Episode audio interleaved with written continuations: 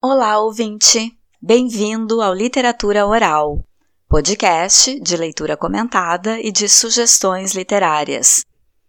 Espero que você esteja bem, se cuidando, usando máscara e saindo de casa só quando necessário, para a gente conseguir reverter esse quadro triste da pandemia.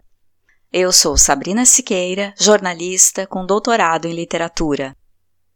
No último episódio, li a crônica Se Há Fatalismo nos Nomes, publicada no portal Paralelo 29. Hoje, como este episódio está sendo postado no Dia Internacional da Mulher, 8 de março, vou homenagear uma poetisa que cantou o ser mulher. Vou ler os poemas A Mulher 1 e 2, de Florbela Espanca. São dois poemas com o mesmo título, então eles estão marcados como 1 e 2. Aliás, de certa forma, a poetisa ou a poeta de hoje está inserida nisso que eu falei no episódio passado, sobre a fatalidade que os nomes carregariam, porque, pelo menos para mim, o nome dela só podia ser de uma poeta super sentimental como é Florbela Espanca. Me dá a ideia de uma flor sendo espancada, batida contra alguma coisa, uma flor frágil, sendo perturbada por uma violência. E isso é muito representativo da poeta portuguesa. Claro que o espanca do sobrenome não tem nada a ver com o verbo espancar. É só uma viagem que eu sempre faço quando vejo o nome dessa escritora. E eu sei que Dia da Mulher é todo dia, mas já que existe a data, bora comemorar, né?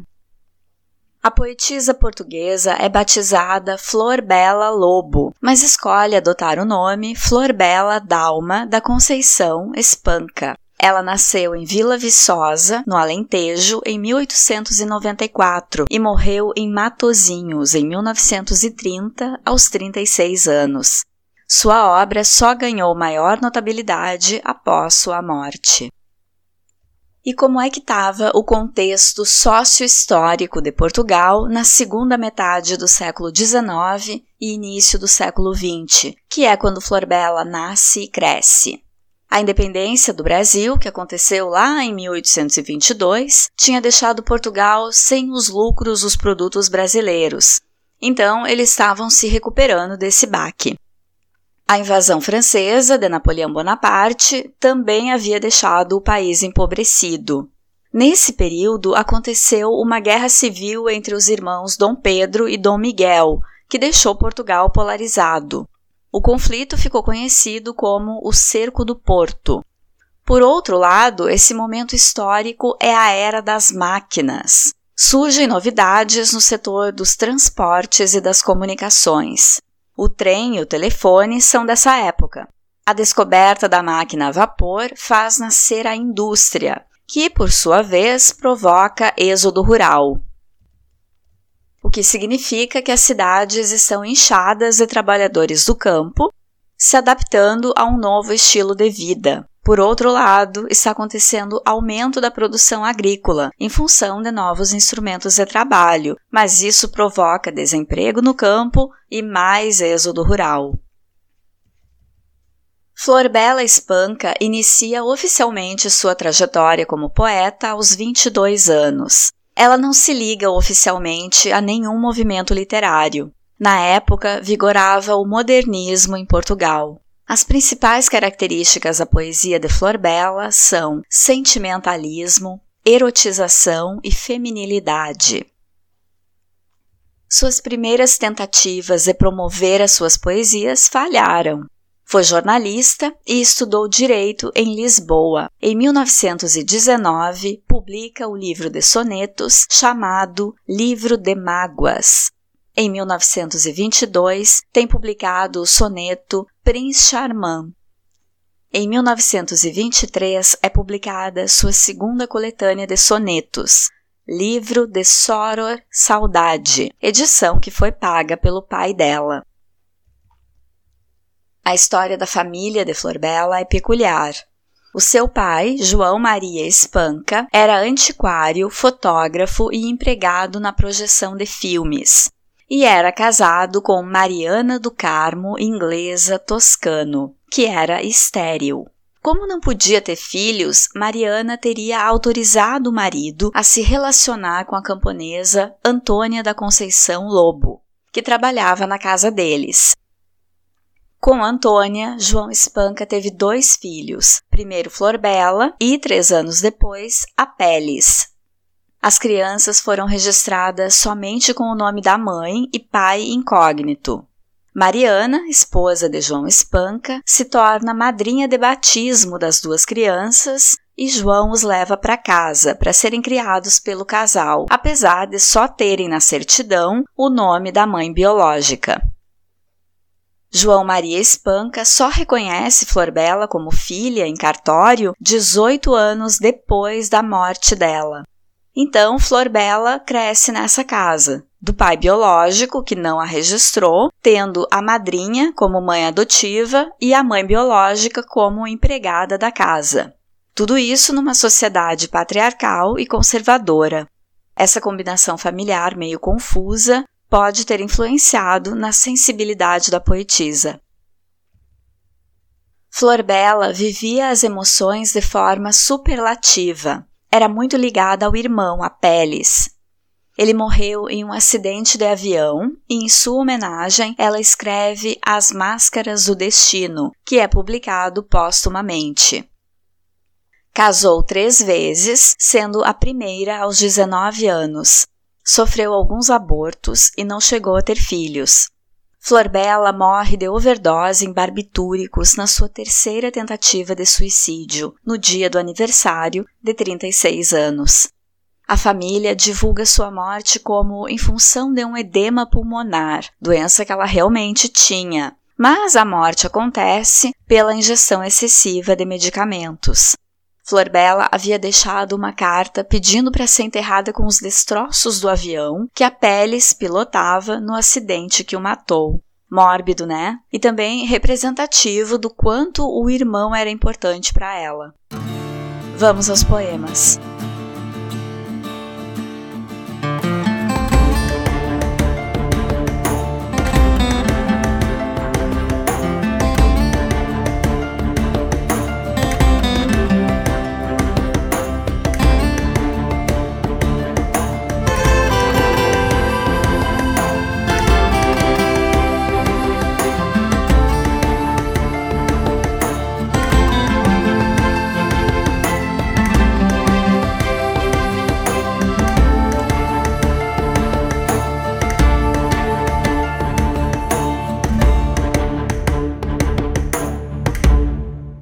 A Mulher 1. Um ente de paixão e sacrifício, de sofrimentos cheio, eis a mulher. Esmaga o coração dentro do peito, e nem te doas coração sequer. Sê forte, corajoso, não fraquejes. Na luta, sê em Vênus sempre Marte. Sempre o mundo é vil e infame, e os homens, se te sentem gemer, hão de pisar-te. Se às vezes tu fraquejas, pobrezinho, essa brancura ideal de puro arminho, eles deixam para sempre maculada. E gritam então os vis, olhem, vejam, é aquela infame, e apedrejam a pobrezita, a triste, a desgraçada. A Mulher 2. Ó mulher, como és fraca e como és forte! Como sabes ser doce e desgraçada! Como sabes fingir quando em teu peito a tua alma se estorce amargurada! Quantas morrem saudosas de uma imagem, adorada que amaram doidamente! Quantas e quantas almas endoidecem, enquanto a boca ri alegremente! Quanta paixão e amor às vezes tem, sem nunca o confessarem a ninguém, doces almas de dor e sofrimento, paixão que faria a felicidade de um rei, amor de sonho e de saudade, que se esvai e que foge num lamento.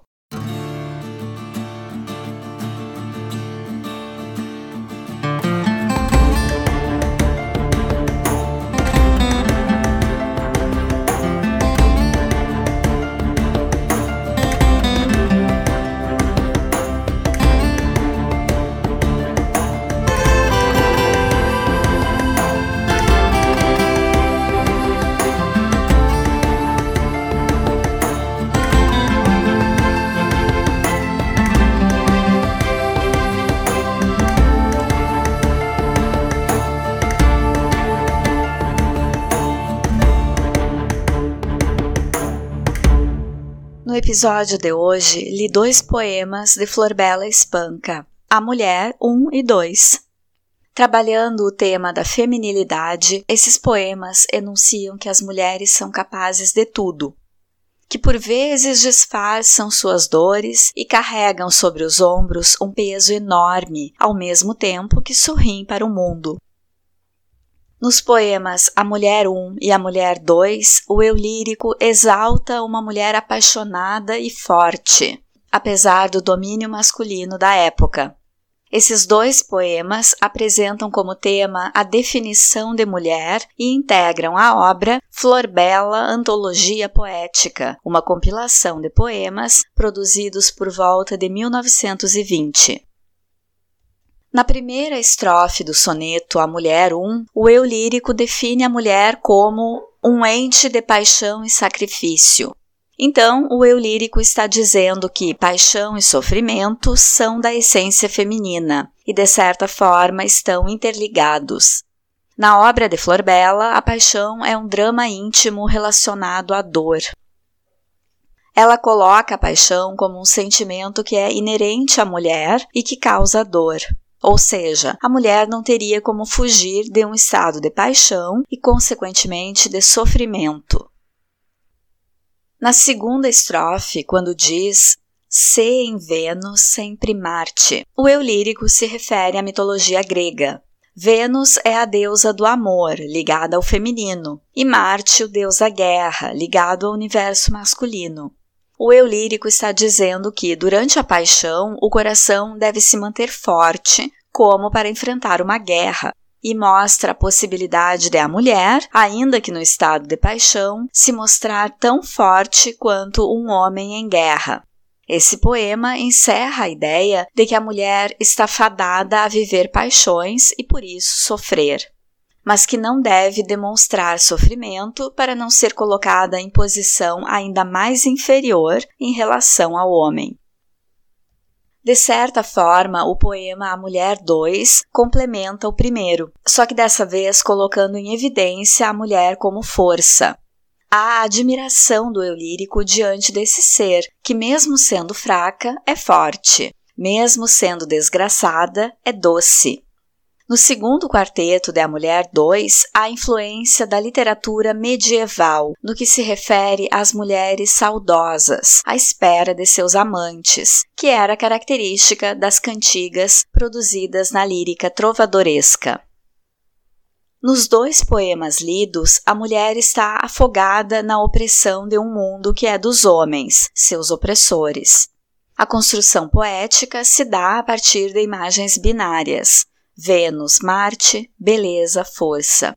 O eu lírico é angustiado pela condição feminina reprimida, mas se mostra orgulhoso da força e capacidades feminina. Florbela Espanca é uma autora polifacetada. Escreveu poesia, contos, diário e epístolas, que são textos em formato de carta. Traduziu vários romances e colaborou em diversos jornais e revistas. Sua poesia é quase sempre na forma de sonetos. A temática abordada é principalmente amorosa. Interessam a ela o amor e seus ingredientes inerentes: solidão, tristeza, saudade, sedução, desejo e morte. Costuma repetir vocábulos que se referem à paixão, como alma, amor, saudade, beijos, versos. A sua obra abrange também poemas de sentido patriótico, como o soneto No Meu Alentejo, sendo que Alentejo é uma região do centro-sul de Portugal, onde Florbela nasceu. Soneto é uma estrutura literária de forma fixa, criada provavelmente pelo poeta e humanista italiano Francesco Petrarca, que viveu entre 1304 e 1374 e fez parte da literatura italiana medieval. Florbela teve duas antologias poéticas publicadas em vida: Livro de Mágoas e Livro de Soror Saudade. Toda sua obra poética foi reunida por Guido Batelli num volume chamado Sonetos Completos, publicados pela primeira vez em 1934. chegou a ser criticada por trabalhar com uma escrita muito voltada para o eu.